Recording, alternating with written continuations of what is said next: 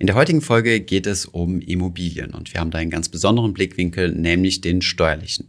Ich habe Professor Dr. Christoph Jun, den Steuerberater, zu Gast und wir haben über das Thema Immobilien gesprochen. Macht es Sinn, eine Immobilie privat zu halten oder doch besser in einer Immobilien GmbH?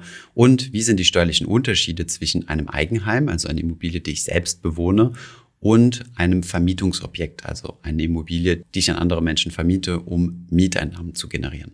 Hier gibt es einige steuerliche Dinge, über die man sich im Vorfeld Gedanken machen sollte, bevor man also die Immobilie kauft. Außerdem sind wir auch noch auf den Sonderfall eingegangen, wie es denn aussieht, wenn man eine Immobilie kauft und die innerhalb der Verwandtschaft vermietet. Denn auch hier kann man steuerliche ja, Sonderregelungen geltend machen. Und jetzt viel Spaß beim Interview.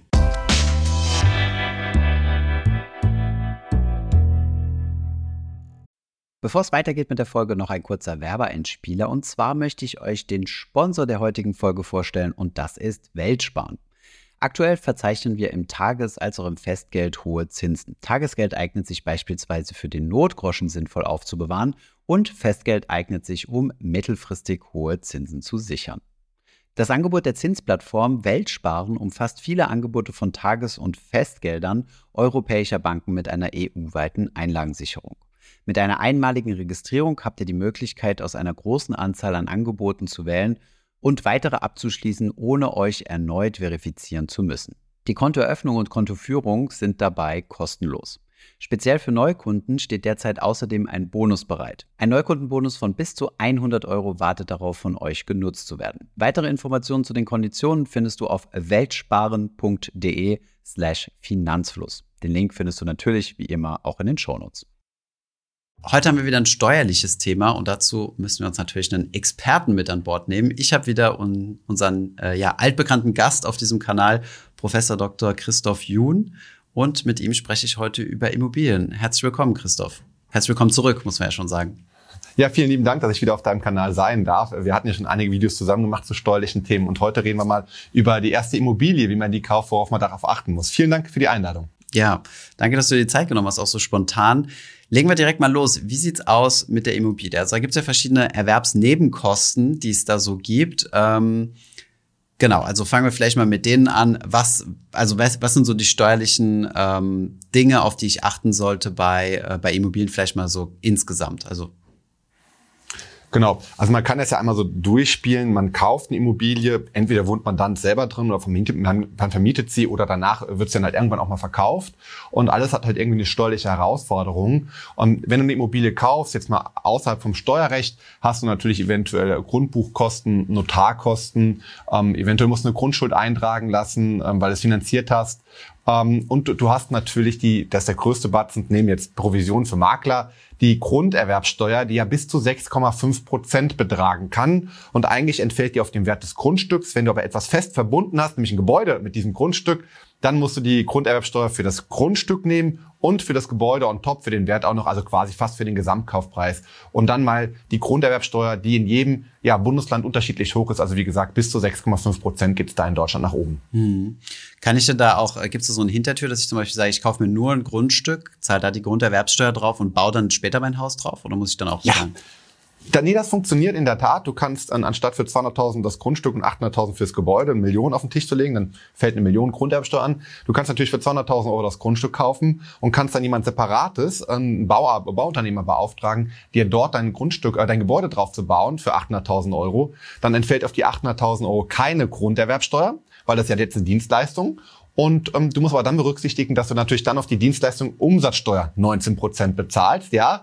Ähm, und da musst du halt gucken, was mehr oder weniger ist. Aber wenn wir sagen, die 800.000 Euro ist der Bruttobetrag, also inklusive Umsatzsteuer schon, ja, dann würdest du in der Tat 6,5 Prozent an dieser Stelle sparen. Wichtig ist nur, dass du darauf achtest, dass beides nicht von dem gleichen Verkäufer zu kaufen. Also es darf jetzt kein, ja, ein Gesamtgeschäft sein, wo im Grundstück schon, im Kaufvertrag schon drin steht, kauf erstmal das Grundstück und danach hast du automatisch schon einen Dienstleistungsvertrag für das Bebauen mit dem Verkäufer abgeschlossen. Das müssen zwar unterschiedliche Geschichten sein. Okay, interessant.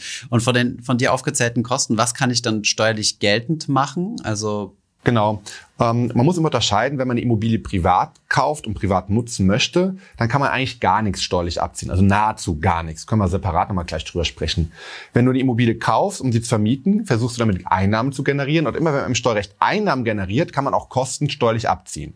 Und ähm, das heißt, ähm, ich habe zukünftige Mieteinnahmen und da kann ich auch zukünftige Grundstückskosten, also Grundsteuer, die ich also jedes Jahr bezahlen muss, die Kosten kann ich abziehen, Handwerkerleistungen, Reparaturen und so weiter und so fort. Und eine ganz besondere Sache ist, wenn ich eine Immobilie kaufe, kann ich auch Abschreibung geltend machen. Also die Millionen Kaufpreis kann ich erstmal nicht komplett in dem Jahr abziehen, wird mir auch gar nichts bringen, weil so viel verdiene ich in dem Jahr gar nicht. Ähm, da geht man vom Grundsatz hin, zwei Prozent ist aktuell in den meisten Fällen die Abschreibung bei einer Million Euro. Wenn ich 800.000 Euro Gebäudewert habe, Grundstück kann ich nicht abschreiben, auf die 800.000 zwei Prozent, das müssten 16.000 Euro sein, dann kann ich jedes Jahr 16.000 Euro Abschreibung abziehen und das dann 50 Jahre lang, bis meine zwei Prozent mal 50 Jahre komplett aufgebraucht sind. Und das mindert dann auch jedes Jahr meine, meine Mieteinnahmen und umso weniger muss ich dann natürlich entsprechend auch versteuern. Aber das ist alles für den gewerblichen Bereich, ne? Also das ist jetzt nicht für meine, für mein Eigenheim. Genau, also für deine komplett selbstgenutzte Immobilie nicht. Es gibt eigentlich drei Bereiche. Den komplett, ich kaufe es privat und nutze es privat. Da kann ich kaum was absetzen. Also das klassische Eigenheim in Anführungszeichen, ne, wie man es immer. Genau so, genau so. Jetzt haben wir gerade den Bereich gesprochen, dass ich kaufe als Privatperson aber vermiete, weil ich Einnahmen generieren möchte. Das ist steuerlich auch eine ziemlich coole Geschichte, weil ich kann alle Kosten abziehen, mit Mieteinnahmen verrechnen und vielleicht generiere ich in dem Bereich sogar Verluste, die ich mit anderen Einkünften verrechnen kann. Und der ganz große Vorteil, den der Gesetzgeber jetzt noch hat, ist, ich kann es zwar über die Jahre abschreiben, aber nach zehn Jahren kann ich die Immobilie trotzdem steuerfrei verkaufen. Also ich kann mir die Verluste mitnehmen und kann dann vielleicht trotzdem, also die Abschreibungsverluste, und wenn ich damit Gewinn verkaufe, ist der Gewinn nach zehn Jahren steuerfrei. Das ist der große Vorteil im Privatbereich.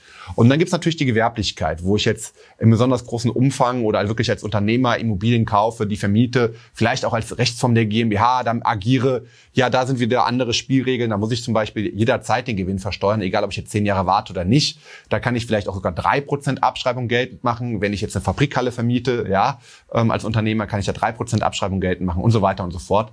Ähm, ich habe jetzt gerade von der Privatperson gesprochen, die aber vermietet. Okay. Wie sieht das mit Instandhaltung aus? Also du hast gesagt, ich kann als Privatperson so gut wie nichts absetzen. Geht es auch für die Instandhaltung äh, meines Eigenheims? Genau, wenn du gekauft hast, gibt es ähm, danach den Grundsatz, wenn du die Immobilie instand hältst, dann kannst du die Kosten in dem Jahr komplett abziehen. Also wenn du den Teppichboden rausreißt und einen neuen reinlegst, das kostet 10.000 Euro, kannst du die 10.000 komplett in dem Jahr steuerlich abziehen. Und dann machst du mal das Dach neu, dann machst du mal die Türen neu und so weiter. Kannst du komplett abziehen, die Instandhaltung. Und jetzt gibt es zwei Besonderheiten. Die eine Besonderheit ist, wenn du quasi das komplette Haus fast neu baust, also neues Wirtschaftsgut herstellst. Heizung neu, Fenster neu, Dach neu und so weiter, ne? Elektri Elektrizität neu, dann ja, machst du, schaffst du ein neues Wirtschaftsgut und dann wird man so tun, als würdest du das Haus praktisch neu bauen oder erweitern. Und dann musst du wieder den Wert ermitteln und das wieder über zwei Prozent über die Jahre abschreiben. Das ist eher ein bisschen blöd, deswegen strecken die meisten Vermieter das so ein bisschen mal das, mal das und mal das. Das ist die eine Besonderheit. Und die andere Besonderheit ist, drei Jahre nach deinem Kauf guckt man so ein bisschen da drauf, ob du, ähm, ob du, ob du wirklich das Haus kaufst und vermietest oder ob du es auch von links auf rechts einmal komplett umstrukturierst. Weil wenn du dann 15 Prozent der Anschaffungskosten auf das Gebäude. Also wir haben ja gesagt, 1 Million Gesamtkaufpreis, Gebäude 800.000, darauf 15 Prozent sind 120.000 Euro. Wenn du mehr als 120.000 Euro reinsteckst, dann gilt das wieder als Anschaffungskosten erhöhen und musst die ganzen Kosten wieder über die 50 Jahre mitverteilen. Und das wollen die meisten nicht. Also gucken die immer genau, was ist 800.000 Euro wert, darauf, zwei, äh, darauf 15 Prozent sind 120.000 Euro und dann bleiben die unter den 120.000 Euro in den ersten drei Jahren. Danach kann man eigentlich wieder komplett neu sanieren. Ja, oder äh, das gilt aber jetzt alles für gewerbliche, also für den gewerblichen Bereich. Also als Privatperson, wie, wie sieht es da? Also wenn fürs Eigenheim? Für den gewerblichen Bereich, wo du ähm, ähm, als Unternehmer vermietest, gilt das. Für die Privatperson, die vermietet, weil die beiden können ja Kosten absetzen. Und du willst gerade noch über die Privatperson sprechen, da kann man kaum Kosten absetzen, weil da gilt der Prinzip, du generierst ja keine Einnahmen mit, der, mit dem Eigenheim. Und wenn du keine Einnahmen generierst, kannst du auch keine Kosten abziehen. Also du kannst maximal die Kosten abziehen, die es standardmäßig gibt dafür. Ähm, also keine Instandhaltungskosten, der 10.000 Euro Teppich, den du meintest. Nee, das geht nicht. Das geht nicht. Es gibt Regelungen, aber das spielt keine Rolle, ob du gekauft hast oder ob du gemietet hast. Du kannst halt ähm, ja deine Putzfrau abziehen, du kannst den Handwerker abziehen und so weiter und so fort. Das hat die Beweggründe, weil der Gesetzgeber sagt, boah, da wird so viel Schwarzgeld gemacht. Wir müssen irgendwie sicherstellen, dass die Dienstleister die Einnahmen versteuern. Und dann hat man ins Gesetz geschrieben, wenn der Mieter, also der Eigentümer oder der Mieter, solche Dienstleistungsrechnungen über eine Rechnung bezieht und ordentlich über die Bank überweist und das auch dem Finanzamt dann nachweist, kann er davon 20 Prozent abziehen bei der Einkommensteuer. Also ein relativ guter Vorteil, weil das ziehe ich direkt von der Einkommensteuer ab. Ähm, das stellt sicher, dass der andere eine Rechnung schreiben muss und auch einen Geldeingang hat und dann kann er kein Schwarzgeld mehr machen. Das geht aber, egal ob ich gekauft habe oder ob ich miete. Die Kosten von Putzfrau und Handwerker zu Hause, die kann ich immer komplett abziehen. Also Als was gilt das dann? Grenze. Als haushaltsnahe Beschäftigungsleistung oder Handwerkerleistung im Haushalt. Okay, mhm. verstehe. Da gibt's auch in der Steuererklärung Formular, also Felder separate für. Einfach da eintragen. Okay. Das heißt, wenn ich aber jetzt normaler Arbeitnehmer bin, keine Firma habe und so und äh, mir ein Eigenheim bauen will, gibt's eigentlich steuerlich gar nicht so viel zu beachten, außer dass ich nach zehn Jahren, also den Vorteil habe, dass es nach zehn Jahren steuerfrei verkaufen kann. Das bedeutet, der Gewinn, der dann angefallen wäre, muss ich nicht versteuern, diese Spekulation. Genau so, genau so. Da gibt's leider, leider nicht so viel zu beachten. Hier ist es sogar so, wenn man selber drin gewohnt hat, kann man das jederzeit steuerfrei verkaufen. Theoretisch schon nach zwei Tagen, wenn man ein Top-Angebot bekommt. Ja, ein bisschen wackelig, aber man kann das jederzeit verkaufen. Viele denken dann zwei, drei Jahre muss ich drin gewohnt haben. Nee, es geht auch nach zwei, drei, vier, fünf Tagen. Da gibt's keine Frist. Ähm, und ähm, ja, da empfehle ich nur immer generell beim Kauf, ob privat, als Vermieter oder als Gewerblicher, in den Kaufvertrag sollte man aufnehmen, wofür man dann beispielsweise die eine Million Euro bezahlt, weil man kauft ja Grund und Boden, man kauft aber auch Gebäude, vielleicht kauft man noch eine, ähm, einen Schreibtisch, der mit da drin steht, eine Küche. Bei einer Eigentumswohnung zahlt man auch meistens eine Instandhaltungsrücklage, was ja letztendlich nur ein Guthaben von Geld ist, was ich mitkaufe von der Eigentümergemeinschaft. Und ähm, das sollte man explizit einzeln in den Kaufvertrag aufnehmen, weil wenn ich später weiterverkaufe oder abschreiben möchte oder ja, ähm, dann ist es schon wichtig zu wissen, wie viel ist dann mein Gebäude, mein Grundstück wert und wie teile ich das konkret auf, weil wenn das alles in einer Summe da drin steht, eine Million für alles, dann fällt es einem schwer. Okay. Was ist da diese 10 Prozent, äh, diese, sorry, diese 10 Jahresregel, wenn du sagst, ich kann schon am nächsten Tag verkaufen, rein theoretisch, genau. äh, äh, wenn ja. ich ein gutes Angebot kriege? Genau, also gewerblich musst du immer jederzeit versteuern, auch wenn du 100 Jahre gewerblich hattest. Wenn du Vermieter bist, kannst du nach 10 Jahren steuerfrei verkaufen. Und wenn du es privat nutzt, als deine Wohnung, dann kannst du es jederzeit verkaufen. Hat Mandant gesagt, Christoph, ich habe da jetzt ein zweites Haus gebaut, das will ich sofort wieder verkaufen. Kann ich ja nicht privat für drei Tage einziehen. Ich so, Herr Kollege, ich glaube, das ist schwer nachzuweisen, aber vom Grundsatz her wäre das möglich. Dann kam die Frage auf, was ist, wenn das dann mein Ferienhaus ist und ich da einen Pool habe und nur im Sommer da regelmäßig sein möchte? Sage ich, ja, du kannst mehrere Häuser nutzen selbst und die kannst du dann alles steuerfrei verkaufen. Also auch das Ferienhaus mit dem Pool oder in der Nordsee, das kann man steuerfrei jederzeit verkaufen. Ja, also und muss es ja leer stehen alle so, Zeit. Genau, da denken immer alle so an zwei, drei Jahre. Falsch. Die Regelung ist, wenn man es erst vermietet hat, zum Beispiel fünf Jahre, und man zieht dann privat ein, wann kann man es dann steuerfrei verkaufen? Und dann muss man ja drei Geschäftsjahre oder drei Kalenderjahre drin gewohnt haben. Also ein Jahr, noch ein Jahr und dann in dem Jahr, wo man verkauft, bis zum Verkauf, zum Beispiel Juli, August, September, wann auch immer man verkauft. Also zweieinhalb Jahre muss man ungefähr drin gewohnt haben. Dann kann man auch nach sieben Jahren verkaufen, wenn man die ersten fünf Jahre vermietet hat. Das sind so die zwei bis ah, drei Jahre. Okay, verstehe. Also wenn du ja. bis zu fünf Jahre vermietet hast, dann gibt's diese, diese, da gibt's quasi wie so eine Art genau. Staffelung, ne? wenn ich zwischendrin gibt's drin gewohnt Genau. Ja, auch wenn du ein Jahr vermietet hast. Also wenn du mal vermietet hast, musst du danach für zwei bis drei Jahre selber eingezogen sein oder zehn Jahre gewartet haben. Okay, ja. Und dann kannst du verkaufen. Interessant. Aber interessanter Fall. Also warum geht es nicht für einen Tag einziehen? Wie, musst, wie müsste man das jetzt nachweisen? Äh, du musst da quasi ja, also, zeigen, dass du den vorherigen Wohnsitz aufgegeben hast, zweimal ein Umzugsunternehmen ja. bezahlen im besten Fall. Ja, und deinen absoluten Willen nachzuweisen. Vielleicht hast du das alte Haus schon verkauft oder schon Verhandlungen drüber geführt, das vielleicht schon annonciert. Also du musst, also im Gesetz steht, das geht. Du ziehst für einen Tag ein, bekommst ein gutes Angebot und gehst wieder zurück in dein altes Haus. Also juristisch funktioniert das. Nur man muss auch nachweisen, dass man es wirklich privat nutzt und jetzt keine Veräußerungsabsicht hatte, also es zu kaufen und mit dem Willen, es direkt wieder weiter zu verkaufen. Da muss man darlegen, zum Beispiel eine langfristige Finanzierung von zehn Jahren, ne, wenn man das zehn Jahre finanziert hat und mit Strafzahlungen rauskommt, mit Vorfälligkeitsentschädigung, dann ist das immer ein gutes Indiz dafür, dass man auch wirklich vorhatte, das zehn Jahre zu nutzen, vielleicht auch privat und seine Freunde schon auf die nächste Geburtstagsparty dahin eingeladen hat und das muss man jetzt alles absagen. Ja, das sind alles so Indizien dafür, dass man ähm, das wirklich privat nutzen wollte. Ah, ja, okay. Und und auch die Wohnung meiner unterhaltsberechtigten Kinder. Deswegen, die kann ich auch steuerfrei verkaufen. Deswegen gehen ja auch viele hin, wenn ein Kind auszieht in eine Stadt und ähm, will da studieren, dann kaufen die Eltern da eine Immobilie. Wenn das Kind nach vier Jahren fertig ist, kann sie steuerfrei verkaufen, weil Kinder zählen wie selbst genutzt. Ah ja, okay. Und die ist egal, ob die Kinder erwachsen sind, also auch wenn die Kinder schon erwachsen sind. müssen unterhaltsberechtigte Personen sein, ah, also wenn die Kinder studieren und mhm. ähm, noch kein eigenes Einkommen haben, müssen die Eltern noch finanzieren. Ja. Mhm. Ah, okay, interessant. Jetzt verstehe ich das. Weil ich habe es auch schon häufiger mitgekriegt. Also eher in Frankreich, in Deutschland nicht. Ich ja. das französische Gesetz dahingehend jetzt nicht, aber das kann ja dann so eine Motivation sein, zu sagen, äh, deswegen äh, mache ich das für meine Kinder. Okay, ähm, kommen wir zum zweiten Szenario. Also, wenn jetzt haben jetzt äh, ein bisschen ernüchtert festgestellt, dass man so viel nicht absetzen kann, wenn ich Eigenheim, also wenn es mein Eigenheim ist, habe aber ganz schöne steuerliche Vorteile, wenn ich äh, mein Eigenheim später verkaufen will. Also selbst, ich dachte, mhm. ich müsste da zehn Jahre warten, egal was, aber nein, es ist nur der Fall, wenn ich Privatimmobilien besitze, die ich an andere vermiete. Ansonsten kann ich es quasi direkt wieder verkaufen, unter gewissen Auflagen. Ähm, wie sieht's denn jetzt aus? Kommen wir mal zu, zu diesem Mietobjekt. Ähm, woran würdest du denn festmachen? Weil du kannst eine Immobilie selbst kaufen als Privatperson oder du kannst eine Gesellschaft gründen. Ne? Und diese Gesellschaft, ja. also eine Kapitalgesellschaft, kauft dann äh, diese Immobilie. Ähm, wo würdest du dann die Grenze ziehen? Also ab wann macht es Sinn, ein Mietobjekt, also eine Immobilie, die ich kaufe, um sie an andere zu vermieten, als reine Investition? Wann macht denn das Sinn, das privat zu machen und dann diese nach mhm. zehn Jahren äh, Steuerfreiheit zu genießen, wenn ich es verkaufe, versus äh, über eine Gesellschaft? Und wenn ja, welche genau. Gesellschaftsform genau. gibt es da oder ergeben da Sinn? Genau.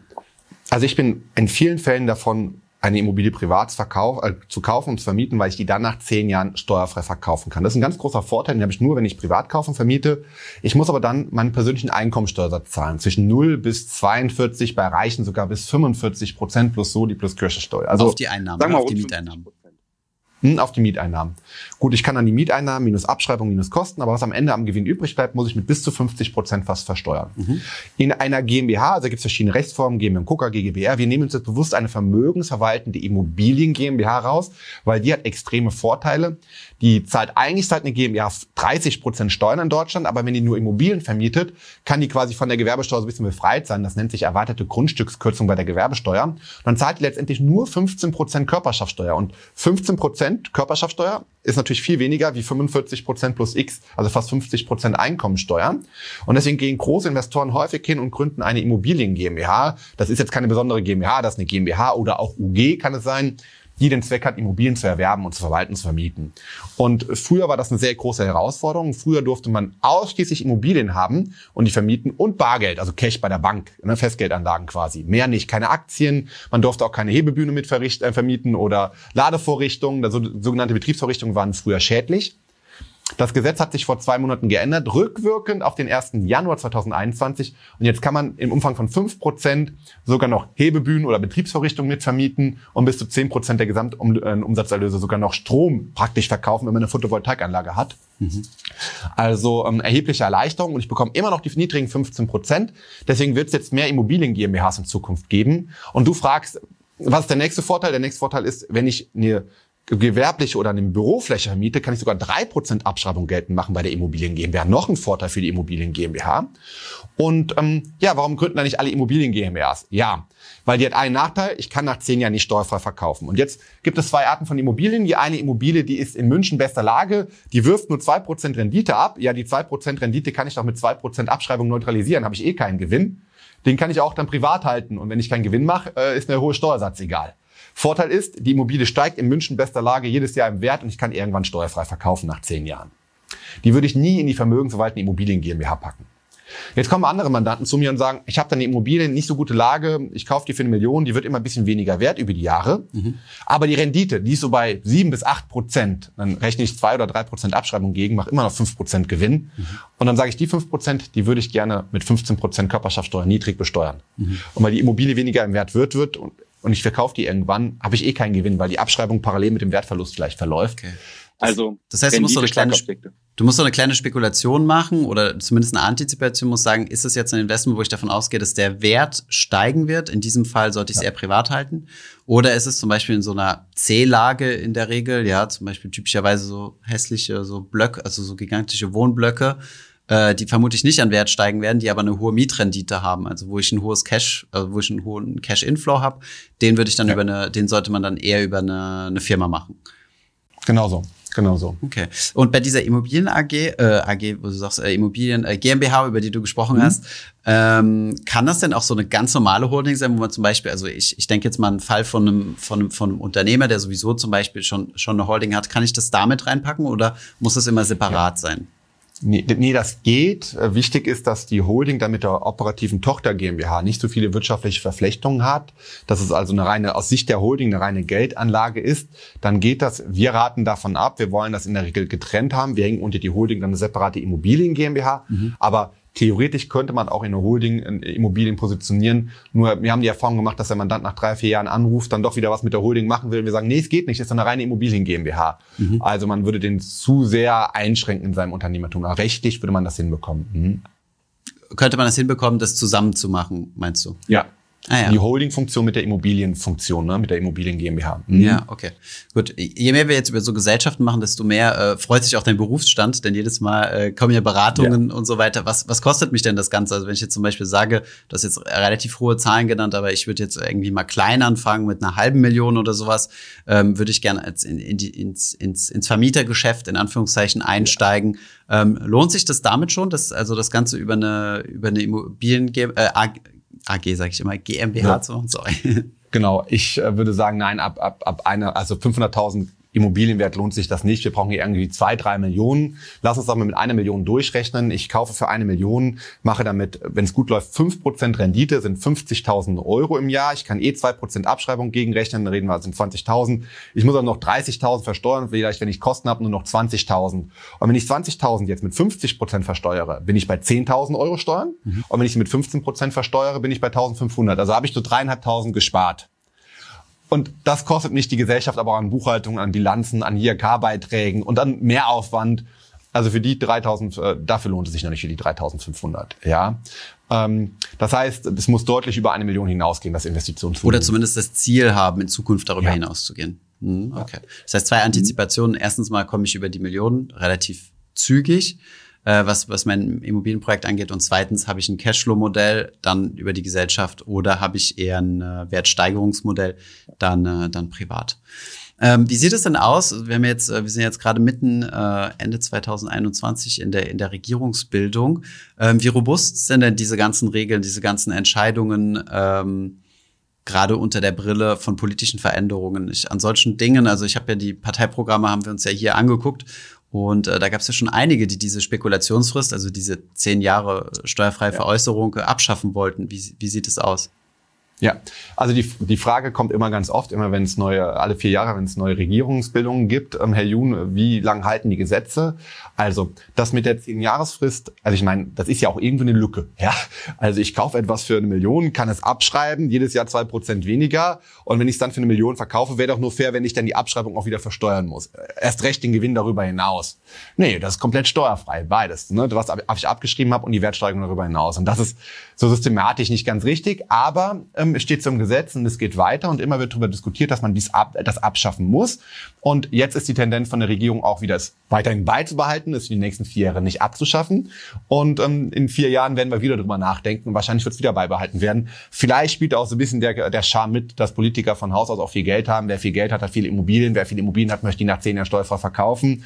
Und ähm, ja, und dann weiß ich nicht, vielleicht gibt es dann dafür der, aus diesen Gründen keine Mehrheit. Ich, äh, nur Spekulation. Ja. Aber wenn ich mich jetzt heute für A oder B entschieden habe, also für privates Halten oder über eine Gesellschaft, ähm, kann mich das dann noch rückwirkend treffen? In der Regel habe ich ja auch Bestandsschutz, ne?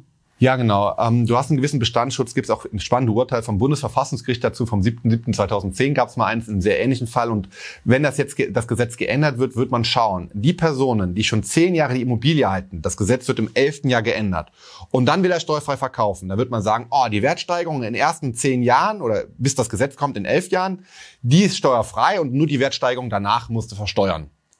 Ne, weil der hätte ja dann noch verkaufen können, wenn das neue Gesetz kommt.